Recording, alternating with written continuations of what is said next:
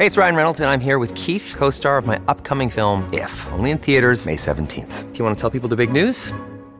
All right, I'll do it. Sign up now and you'll get unlimited for fifteen dollars a month and six months of Paramount Plus Essential Plan on us. Mint Mobile dot com slash switch. Upfront payment of forty-five dollars equivalent to fifteen dollars per month. Unlimited over forty gigabytes per month. Face lower speeds. Videos at four eighty p. Active Mint customers by five thirty-one twenty-four get six months of Paramount Plus Essential Plan. Auto renews after six months. Offer ends May thirty-first, twenty twenty-four. Separate Paramount Plus registration required. Terms and conditions apply if rated P G. If you're struggling to lose weight, you've probably heard about weight loss medications like Wegovy or Zepbound, and you might be wondering if they're right for you. Meet PlushCare, a leading telehealth provider with doctors who are there for you day and night to partner with you in your weight loss journey. If you qualify, they can safely prescribe you medication from the comfort of your own home. To get started, visit plushcare.com slash weight loss. That's plushcare.com slash weight loss. plushcare.com slash weight loss. When you need mealtime inspiration, it's worth shopping Kroger, where you'll find over thirty thousand mouthwatering choices that excite your inner foodie. And no matter what tasty choice you make, you'll enjoy our everyday low prices, plus extra ways to save, like digital coupons worth over six hundred dollars each week. You can also save up to one dollar off per gallon at the pump with fuel points. More savings and more inspiring flavors make shopping Kroger worth it every time. Kroger, fresh for everyone. Fuel restrictions apply. Welcome to the New Books Network. Hello everyone, and welcome back to New Books in Critical Theory, a podcast channel on the New Books Network. I'm Louisa Hahn, your host for this episode. Today we'll be talking to Bogdan Popa about his new book, Decentering Queer Theory, Communist Sexuality in the Flow During and After the Cold War, which was recently published by Manchester University Press.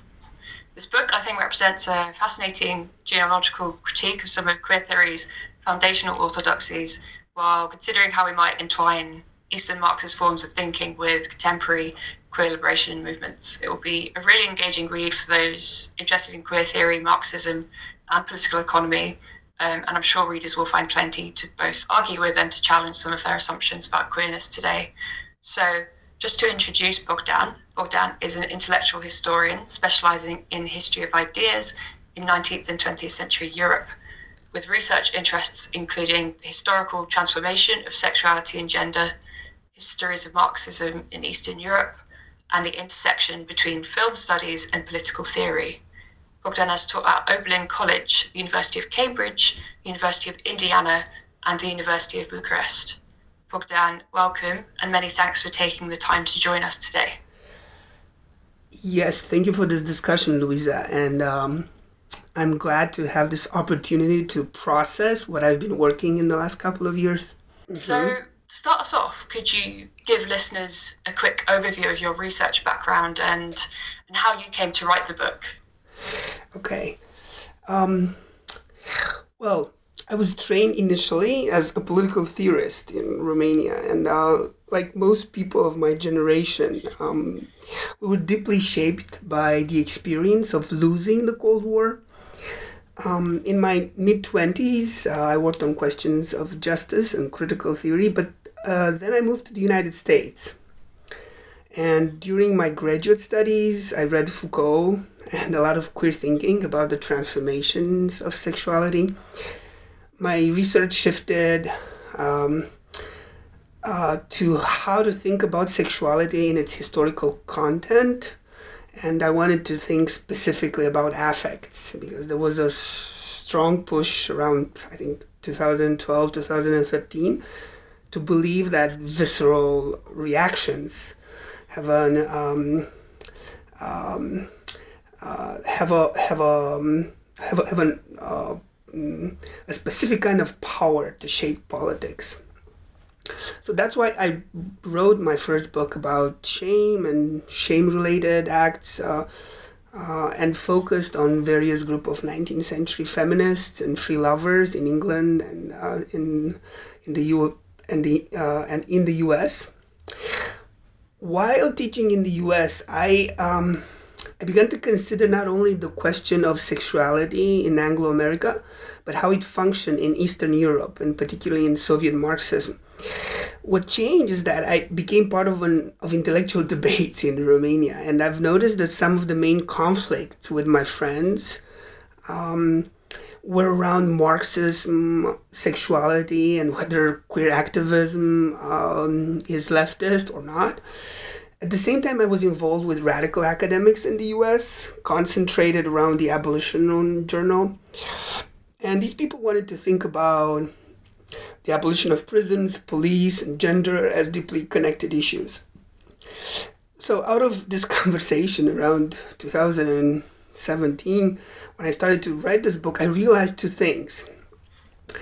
First, it was clear to me that the historical introduction of liberal feminism and the L G B T question in Eastern Europe, started with the nineteen nineties, produced rather than undermined a repudiation of the socialist past of the country. And the, and the new body of ideas was aligned with the formation of a mainstream anti-communist program. Second, um, I felt that um, it was a lot of energy in anarchist radical groups that drew the resources from uh, the New Left and queer theory. And that energy was also concentrated around deploying rather than criticizing the term gender and its correlates such as queer or trans. At the same time, after the, you know, the economic crisis of two thousand eight, the election of Trump, there was a shift in queer thinking from critiques of Western nationalism, such as uh, Poir's critique of homo nationalism, to a more engaged com- conversation with Marxism, as, for instance, in Rahul Rao's critique of homo capitalism. So after, again, I'm trying to think a little bit like a historian, after Bernie Sanders and Corbyn and the realization that capitalism delivers, if it does, only to a small percent of the bourgeoisie, an entire theoretical shift in queer studies was deeply engaged with a Marxist language uh, and uh, vocabulary drawn primarily from Althusser, about social formations, ideology, critiques of ideology. So this is why I thought that Marxism in Eastern Europe uh, can be involved in this conversation, but in a sort of a in, in the shape of a different historical tradition, such as the Marxist-Leninist body of thinking, which is, you know, considered more or less dated, authoritarian, and sometimes Stalinist.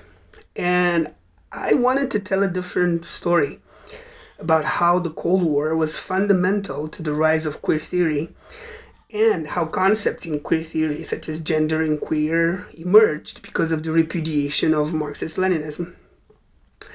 So the, you know, the problem for many of us in Eastern Europe is that, you know, the current attack on gender studies uh, is made through association, because the right wing calls uh, queer and abolitionist ideas sexo-Marxism.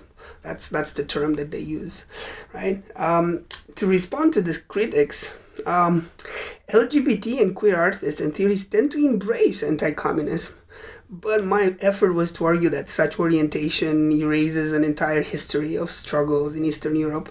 So I, you know, to conclude, I, I just wanted to offer not only a sort of a historical argument about the erasion, about the erasure of Eastern European Marxism, but also I wanted to introduce a dialectical method in queer studies. Right, yeah, that's really interesting that you talk about the sort of the move towards more Marxist thinking and queer theory, because it's something that I've noticed, particularly, say, the publication of uh, Transgender Marxism, for example, which I think is a really interesting edited collection. But certainly, yeah, this Eastern Marxism um, paradigm hasn't been introduced in the way I think that it has in your book. So let's move on to the um, the, the book itself. Um, so in part one, you set out the terms of your intervention, um, you know, within the, the, the field of queer theory, which I think will provide an interesting and um, quite conceptually challenging overview for readers interested in, in learning about Soviet ideas of um, kind of the, the productive body that constructs a, a Soviet subject, and how this sort of grates against Western liberal epistemology surrounding individualism and the quite delimited notion of sexual freedom. Um, one of the ide- ideologies that you claim was weaponized against Soviet articulations of emancipation and, uh, by extension, sexual freedom, is something that you term Cold War gender. So could you give listeners um, an overview of what you mean by Cold War gender, um, which represents quite a key analytic of the book, and how you believe this lays the foundations of um, sort of how we understand queerness today. Okay, so to get to what I call the Cold War gender, allow me to describe a little bit the emergence of um, of what I also call the productive body, this productive Soviet body produced by Soviet theorists after the October Revolution, who embraced a Marxist approach to reality and matter, uh, which is at odds with a, with this later epistemology of bodies that we know as the social construction of bodies. So um, in my book, I draw on Soviet thinkers like um, um, um, like Alexander Uh, Bogdanov and Boris Arvatov to identify an epistemological model of a socialist body that was supposed to better feel and act than its count, than its capitalist counterparts. And uh, I focused on two main traits of this body and um, deployed Soviet films to show how they functioned in cinematography. So I wanted to show that unlike the bodies that were later associated with, um, with the ideas of individuality and freedom, Soviet bodies were devices that were imagined as producers of communism and not merely as social constructions of reality.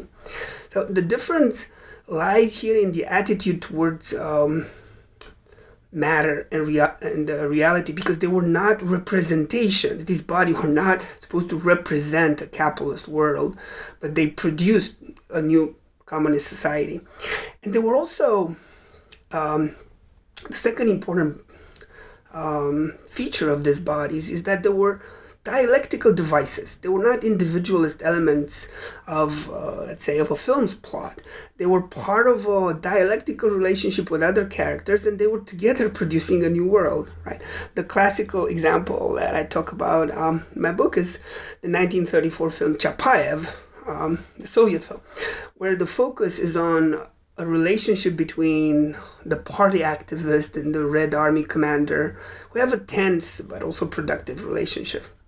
Now, to get to the Cold War gender, um, I basically started to think about the, the emergence of, of this Cold War gender um, in the work of um, of the U S uh, psychologist John Money, who coined the term gender, and how his ideas embraced a lot of the Cold War assumptions um, about Marxism. So I traced Money's ideas to social constructivism or constructionism, how they were calling themselves, an epistemological orientation in social sciences that emerged in the fifties and then became important in the seventies, particularly for feminists, right, as a sort of alternative model of understanding human reality. So for liberal feminists, bodies were constructs of human reality. And this model was elaborated at the end of the nineteen fifties by social constructionists, and I give an example. Um, I talk about uh, Peter Berger and Thomas Luckmann's book uh, in the sixties, The Social Construction of Reality. And these scholars saw themselves as critics of Marxist-Leninism. But in their critique of Marxist, uh, in their critique of Marxist-Leninism, they removed any understanding that social sciences can create revolutionary agents that can change the world. So um, basically I named Cold War gender the particular idea that people's bodies can be a device of of, a, of the active fulfillment of their inner self if they're willing to construct themselves as free individuals. It was a particular mode of understanding bodies that challenged the rival communist program that emphasized the collective and uh, dialectical Um, understanding of bodies. In the end, this is actually the this, this is the victorious version of bodies that is kind of at the heart of liberal capitalist societies, right? But it it, it emerged under conditions of of the Cold War conflict between two rival ideologies. Now, this idea that gender is a product of the Cold War is not new. Um, Jemima Repo showed that the birth of gender Uh, was in her um, critique, a weapon of biopolitics to instill values related to family and gendered ideas about bodies um, after the Second World War. Um, another key scholar, another trans key scholar, uh, Susan Stryker, locates the birth of the transgender in a capitalist and colonial context. And uh, I loved her piece on Christine Jorgensen, who um, was basically the first world-famous tra- transgender person who became part of a colonial discipline that was imposed by the U S in the Philippines. So, while I use their arguments in my book, my contribution is to analyze um, the epistemology of gender and to show its anti-communist origins. Um, and uh, later in, bu- in the book, I try to show that this Cold War gender was a model and an epistemology that was criticized by queer theorists uh, such as uh, such as Judith Butler at the end of the nineteen eighties. Great. Um, so just to kind of circle back to um, sort of the beginning of part one, when you touch on um, Soviet histories um, surrounding sex, gender, and family that I think will surprise listeners introduced to queer theory via Western scholars like but- Butler and Halberstam, et cetera. So I'm thinking here of uh, the stuff about sex education programs and legal abortion, which for various reasons are sort of elided in um, how we kind of learn about uh, queerness and queer histories today. So would it be possible just to just to historicize this for listeners a little bit, and it just just to expand um, on the kinds of misconceptions or the historical elisions that you're trying to address, at least in part, in this book? Yeah, so um, the early Soviet history uh, and the um, history of uh, Eastern European socialist re- regimes after the Second World War is less known in terms of um, things such as sexuality uh, or bodies, but you know it's it's worth remembering that the Soviet Union was the first um, uh, was the first state that actually um, uh, introduced uh, pro-abortion politics after the nineteen twenties, and they also um, uh, they removed sodomy as a uh, criminal offense from, from their penal code. Things have changed uh, dur- during Stalinism. Um, but another part that people don't know very well is that, you know, um, in Romania, the, the, the, there's a lot of talk about um, um, about uh, the policy of Ceausescu's regime with regard to abortions, right? So uh, after nineteen sixty-six, uh, Uh, particular kind of abortions were uh, banned in uh, the socialist country, but people do not remember very well that actually between uh, um, the end of the nineteen fifties and nineteen sixty-six, uh, uh, the country had an actual um, uh, had a had a policy that was uh, open to. to abortions. So that part of history is generally excised when it comes to thinking about, you know, the politics of the socialist regimes. Now, uh, of course, we can talk a, a lot about how how these um, how the socialist countries were dealing with the question of sexuality, but I want to focus a little bit on on um, how what I on how I describe in my book how this Cold War model of gender um, and a queer model of post-identitarian politics, I think it's still working with um, an epistemology that is primarily individualistic and uh, non-dialectical, right? So to give you an example, um, even if queer theories such as Judith Butler, let's say, re- re- reject the social constructivism of the Cold War, Um, many um, many queer thinkers work with an apparatus that builds on the idea of sexual freedom and liberation from the constraints of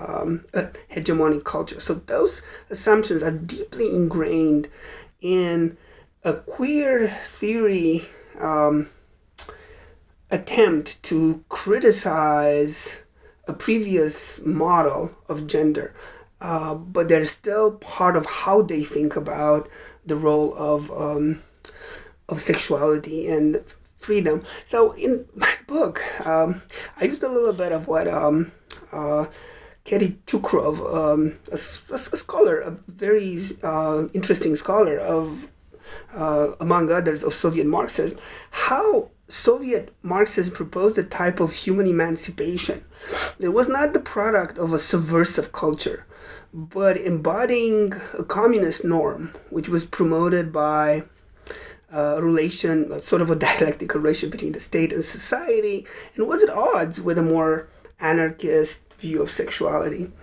Right? So it was explicitly focused on fulfilling people's needs through change, um, an economic mode of social production, which was addressed to all and sought to guide them to a model of human emancipation. Now, there are queer theorists, not, uh, you know, not all queer theorists are Judith Butler, of course, but there are queer theorists, some that I discuss in the book, uh, such as Roderick, uh, such as Roderick Ferguson, Jose Esteban Muñoz, uh, and Fred Moten, and they work with Marxist assumptions in their commentaries uh, and ideas. And I wanted primarily to get in a conversation with their texts because I didn't see um, I didn't see the role of dialectics, of um, changing a mode of production, you know, as prominent as I um, as I wanted to in uh, in um, in their texts. So that's why I.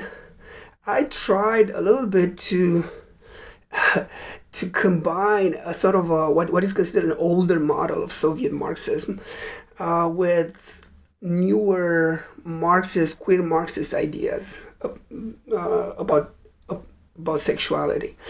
And um, basically, in the second part of the book, I, I you know to just give you a short short outline, I described how Soviet Marxism was a product was also a product of uh, of abolishing capitalist norms, including norms about the capitalist uh, pre- uh, presentations of bodies and sexuality.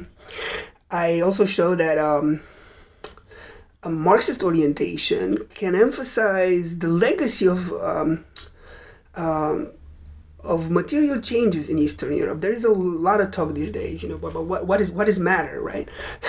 But I think that with, you know, uh, with this older forms of Marxism, um, you get what what was at the heart of um, of their project, which, um, you know, uh, which was to, to, to build a society that works for all. And Uh, you know, in Eastern Europe today, like one of the barriers that, that we face, and and and and, and you in uh, in uh, in the U K as well, is the sort of uh, continuous rise in economic inequality, which is driven by rents.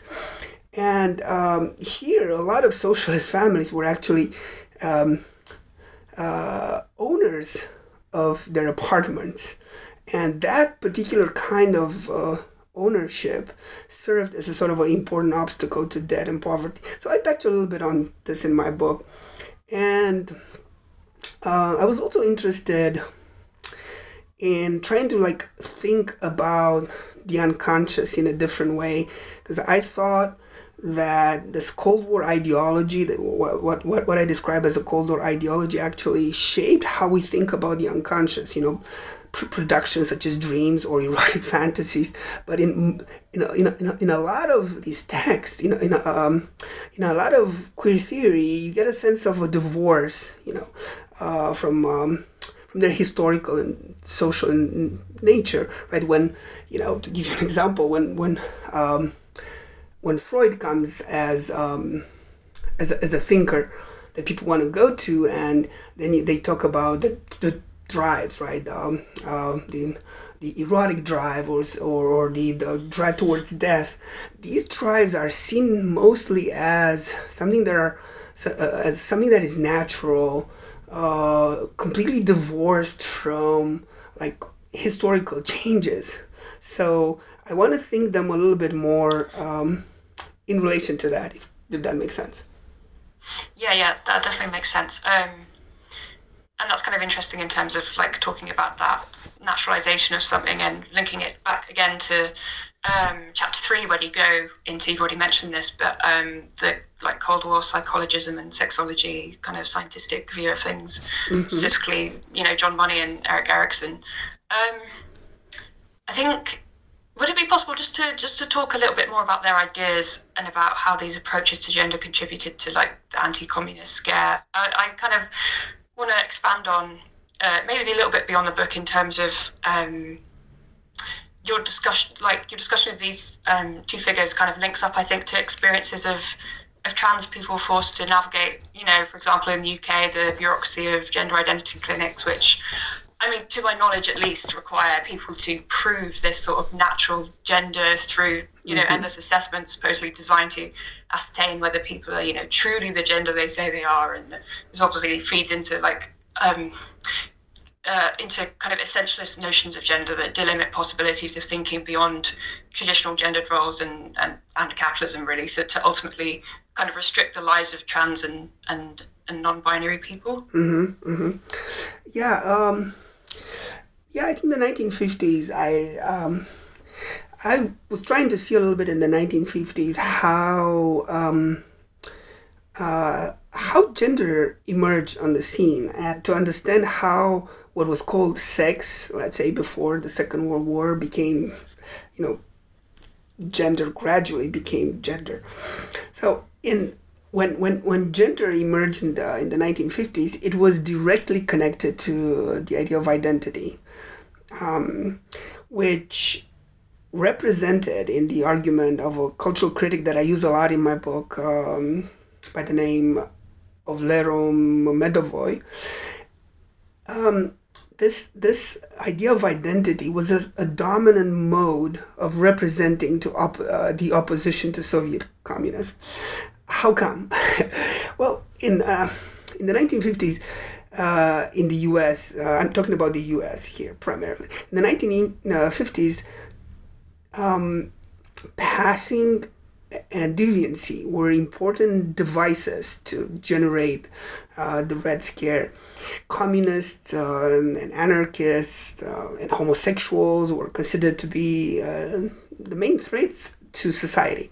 And um, the, the mission of, of, of free people in the United States um, was to discover, in you know, in contrast with with um, with these people that wanted to hide their identities, they, they had to discover their real identities, right? If you remember, the, the, there's this uh, famous Turing experiment, uh, which became the sort of inaugural moment of the computer age, right? The the, the interrogator in the Turing experiment is given the mission to discover the sex of the people that he cannot see, right? And and this is this is also, again, a, a question that is uh, at the heart of Blade Runner. You know, are you a man or a machine?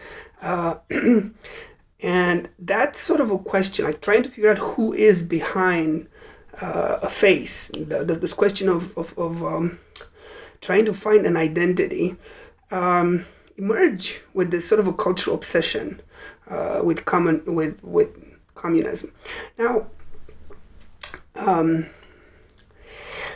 the psychologist, uh, uh, the, uh, the psychologist, uh, I'm talking about uh, Erik uh, Erikson, with his idea of uh, identity in childhood and society, um, identified The, the achieving of identity as the primary goal of the self. So the main attraction of this model was to um, was that it represented a, a contestation of conformism and uh, suburbia in the nineteen fifties, and it did so by speaking to a new generation that rebelled against its families.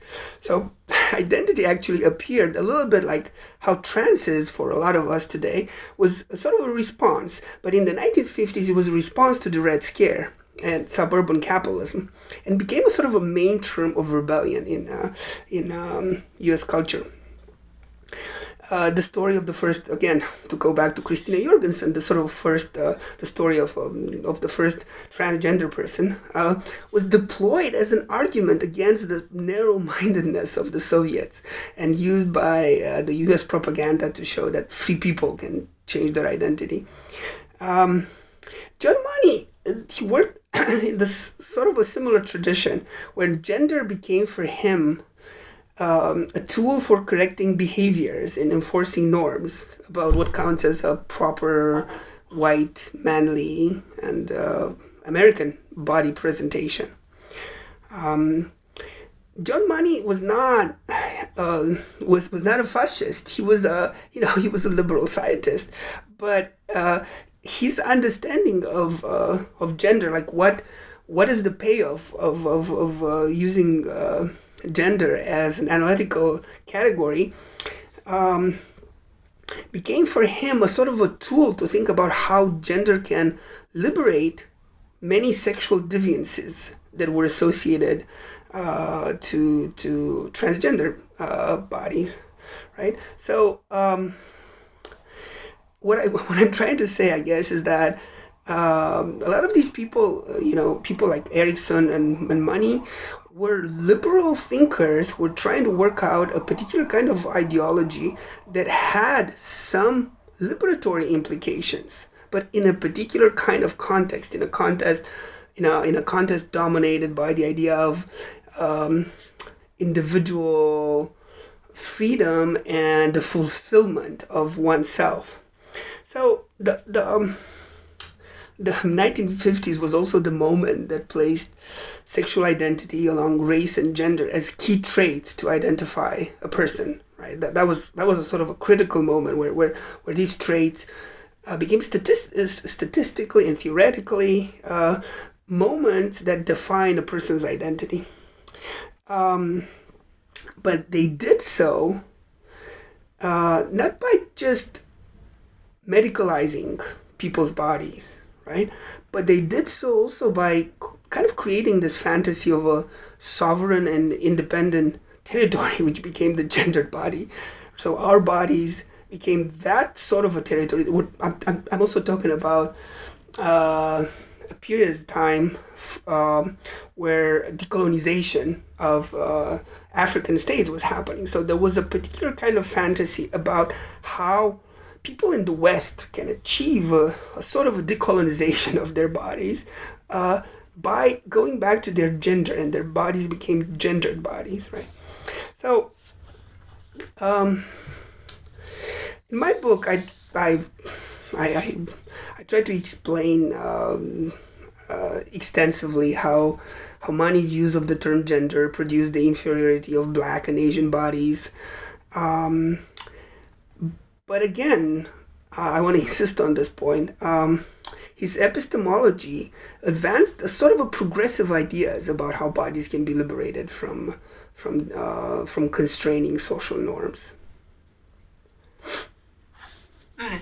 So yeah, this links into, I think I'll sort of skip over to the final chapter just for now, because this sort of links up to the um, your discussion between anti-trans politics and anti-com- anti-communism and um, sort of building coalitions, I suppose, between sort of subaltern subjects, I suppose. Mm-hmm. Um, so could you sort of talk about um, why you chose specifically the film Tangerine to um, to analyse? Because I think it's it's probably, of all the films that you um, use to sort of expand on your theories, I think this is one of the ones that perhaps listeners will have engaged with at some point, and you know this will kind of give them a different kind of view on the on the uh, on the film.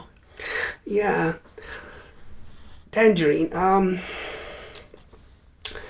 so um, with with uh, with Tangerine, I, I, I was trying to do a sort of a similar work uh, that I've done in uh, previous chapters. I wanted to show that the the, the idea of um, of gendered-bodied and trans issues today uh, is not completely new, but it is, because it is strongly connected to um, the Cold War, right? So before talking about Tangerine, I I was interested in showing how in the nineteen fifties, you know, there's an entire genre of of uh, of uh, U S uh, movies where um, in these films um, you see aliens um, who uh, were attacking uh, people in the U S and these figures, these sort of figures. Um, we're pointing to the, the threats that people were experiencing at the time, uh, you know, communists or uh, uh, trans people, how how they how they were uh, uh, seen in uh, in the mainstream at the time, right? So there, there were different words that people used at the time, such as uh, such as transsexual or hermaphrodite, um, and those bodies were generally considered uh, as threats. So in this genre of movies, the aliens are um, are taking over society, uh, and generally there is a sort of a liberal scientist who can save uh, the world uh, from from aliens. But in in in looking at Tangerine, I wanted to see a little bit like what changed in terms of the, the sort of a fear of of uh, alien trans bodies, right? And I wanted to see how uh, one of the main characters in Tangerine, um, the drug dealer, uh, how he, um, how he's actually a part of this sort of anti-communist tradition, and how he exploits two trans workers. And for me, what was striking is that he's he uses the same what what, what the director is giving us is, is that um, the drug dealer is kind of using the same methods of breaking strike of of, of, of breaking strikes um, that the nineteen fifties have showed us in U S propaganda films. So let's say you know uh, if.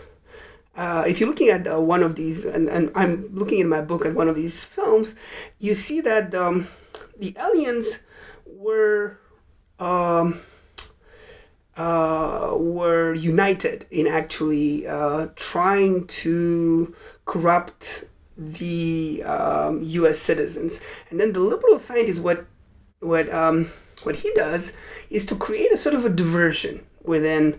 within this front. So sometimes an alien or someone who uh, or someone who lives in this sort of liberal U S world, they um, they become uh, uh, they become disconnected from from, from this world of uh, of uh, uh, of aliens. So there is a sort of a of a of a method of actually breaking a sort of a, a line of unity that, that that happens in this movie. So that's what I wanted to see a little bit in in uh, Tangerine, because um, as you remember, there are, there are two trans characters there, and there there is also a um, uh, an immigrant, a driver, who's very attracted to one of the uh, trans characters in the film, and the. Um, The drug dealer, he's all, he's he's always interested in actually creating a sort of a um, break within within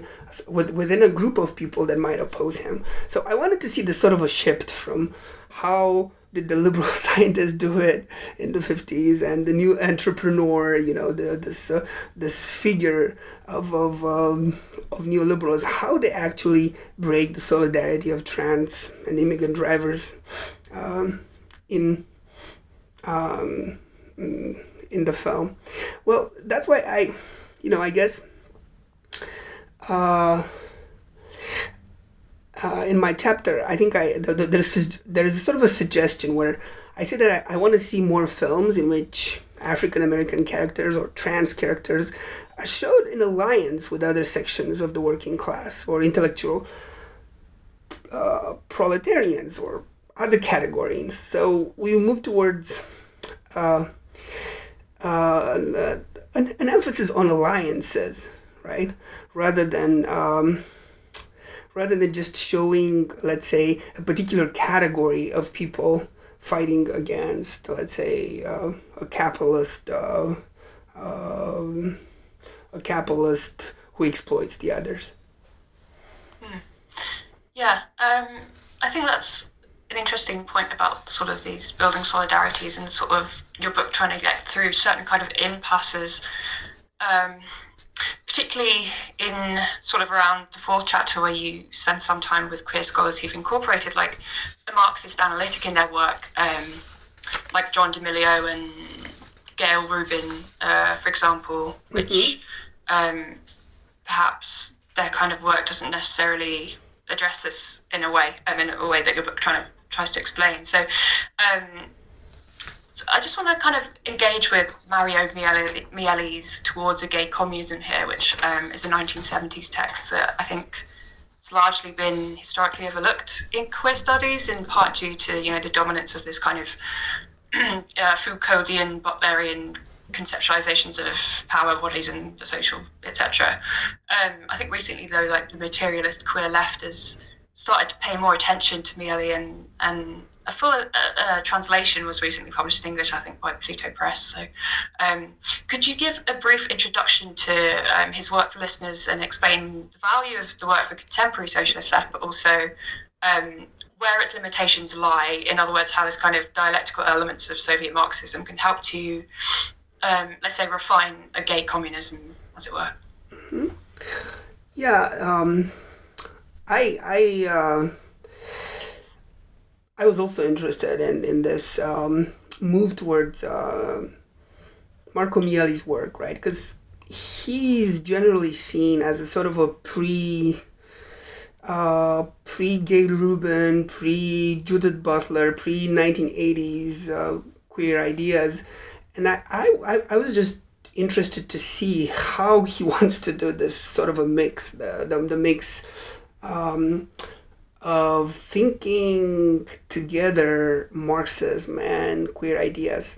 So in the book, I I introduced uh, I introduced Marcos Mieli's ideas in conjunction with uh, what I call a, a rise of a political formation in the nineteen seventies. Um, which emphasized um, sexuality and freedom as ideals to undermine socialist states, right? So I, I wanted to put that a little bit in contrast with Mieli. So while I show that in Eastern European art um, and films, uh, th- um, while Eastern European art and films draw closer to a Western critique of communism, Mieli and his uh, nineteen seventy-seven book Gay Communism uh, brings in a sort of a reverse desire for communism.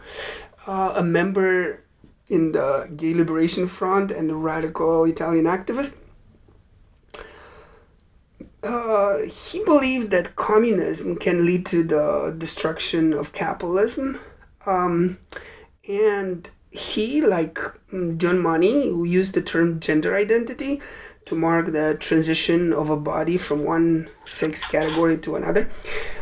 But what I what I find um, fascinating in his work is that he introduced this other category, transsexuality, which is different uh, from what we today understand by gender. Because uh, for him, transsexuality represents Um, a psychic potential that all have for erotic communism. So what he's telling us is that this sort of a queer communism is open to all. And that's that's a, a key idea from, um, uh, not only from Mieli, but from, I guess from the this this nineteen seventies uh, uh, alliance between communists and gay liberation people.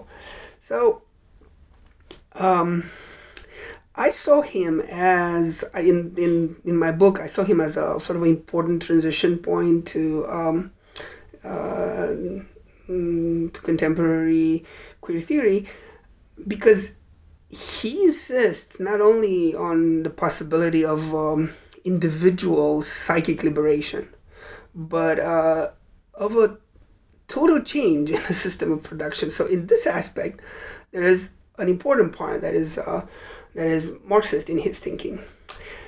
Yet, um, in my book, I also wanted to criticize how, what kind of a model Mieli offers us, because there is a, a strong individual and I think non-dialectical view of sexuality um, for him.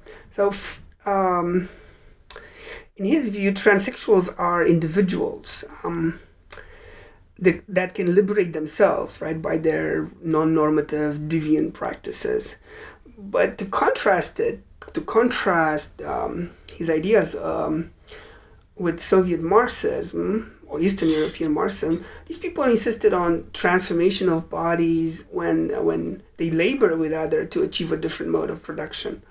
Um, in other words, for um, for Soviet Marxists, no queer practice in itself can create changes if it's if it's not atta- if it's not attached to a sort of a collective change of uh, um, of our conditions uh, of living.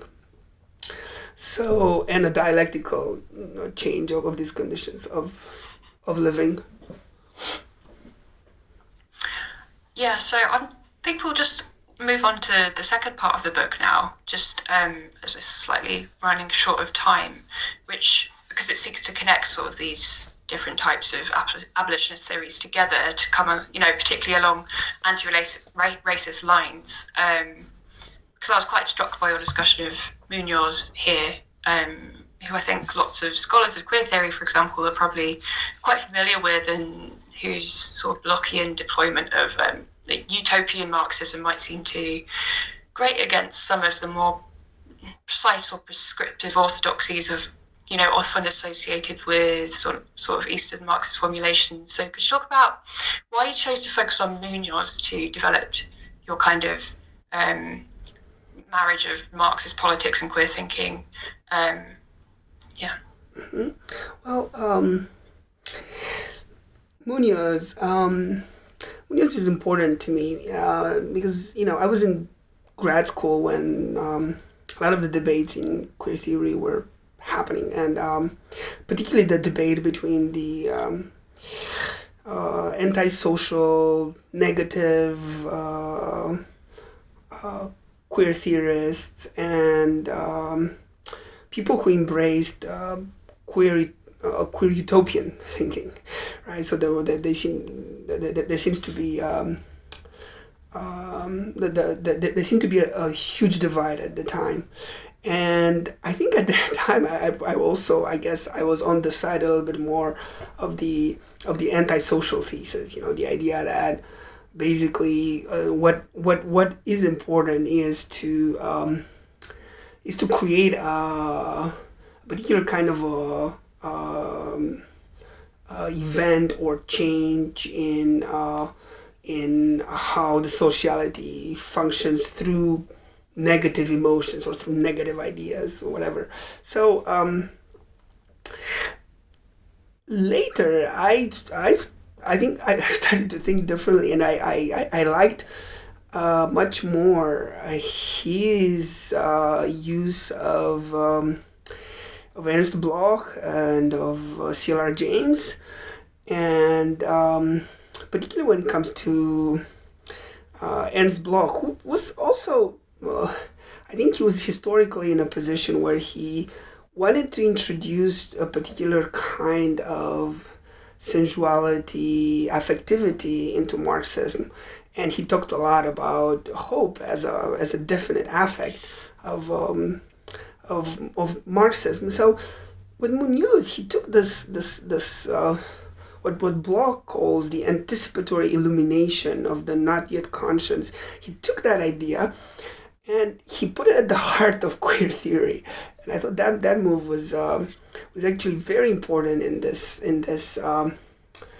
uh, attempt to create a different kind, a Marxist kind of queer theory, and also Bloch um, took from uh, from C. L. R. James, who also went through his different periods. Uh, uh, a, communist, a sort of ortho-communist at the beginning, and uh, and a Trotskyite later, uh, and Muñoz took this sort of a workerist dimension um, from um, from Marxism, and this this dimension, um, uh, uh, which is let's say, encapsulated by the idea that the future is contained in the practice of workers. And uh, for Muñoz, um, queer um, became important because it became uh, uh, in, encapsulated in the struggles of, of, of, of, of queers of color who want to imagine a, a different future for, for, for all. So I like this mix of of Marxism and queer thinking, uh, in particularly in formulations such as the queer counter fetish, when Muñoz talks uh, about the performances of uh, black queer artists such as um, Kevin Aviance. He's um, he's talking about how by embodying a different kind of materiality uh, and a different kind of um, uh, clothing, that sort of a performance kind of eluc- uh, uh, elucidates the the, um, the material conditions of uh, um, of um, of our desires. So I I liked a lot the, the, this idea of a, of, a, of a queer counter fetish, right? A performance that is anti-capitalist. But what I wanted to add to this is sort of a different dimension, which is that this his, that the historical socialists thought not only about a critique of the of um, of alienation, as, as a lot of people in Western Marxism thought about, right? Uh, trying to criticize and to to uh, show how people are alienated in um, in their um, in their current situation, but with um, um, with Marxist-Leninists or or with or with Eastern European Marxists, they they wanted to think about how to overcome this alienation by creating a different economy that would that would um, speak to people's needs. So that's why I was I was uh, that interested in Muñoz. That's really interesting, and um, we've been going for a while now, and I don't want to keep you for too long. Um, so thank you so much for all of your like really expansive answers and really um, uh, interesting um, insights. So finally, just uh, what are you working on at the moment? Yeah, so um, what I'm doing, uh, Elisa, I am. Um, after, after after this book, I'm I'm, I'm trying to. Um, Uh, think more generally in what forms I can bring Marxist ideas in a in a very in a strong like anti-communist academic setting in Romania, right? So um, uh, I'm in I'm in the sort of a stage the the first stages of thinking about a project where I'm thinking about how various U, U S theories travel and become indigenized in um, in Eastern Europe. And um, I um, I wrote a piece about um, uh, this new activism, this new queer activism on on local groups, and um, these people are very interesting, uh, and they deploy um, terms such as uh, kutra in Romania or zboki in Ukraine, and they deploy to these these these terms to talk about a sort of a indigenized queerness. And what I wanted to look at is how I see some limits, again, based on my sort of a critique uh, coming from um, from uh, Eastern European Marxism. I'm, I'm trying to see some of the limits of this uh, indigenous queer model. Um, also, I'm, I'm I'm interested in um, in debates Uh, that were happening uh, historically in Romania in uh, the nineteen seventies about world system theory, uh, a, a very Marxist uh, idea about global processes, right? And I'm I'm I'm, I'm trying to reintroduce these historical debates um, into into current academic com- conversations here. That's that's the project. Great, well, it sounds really exciting. Um, look forward to seeing the results. So, Bogdan, that's about all we have time for today. Um, many thanks again for speaking with me about your work. Um, I had a really good time, and I'm sure the listeners have too. Take care.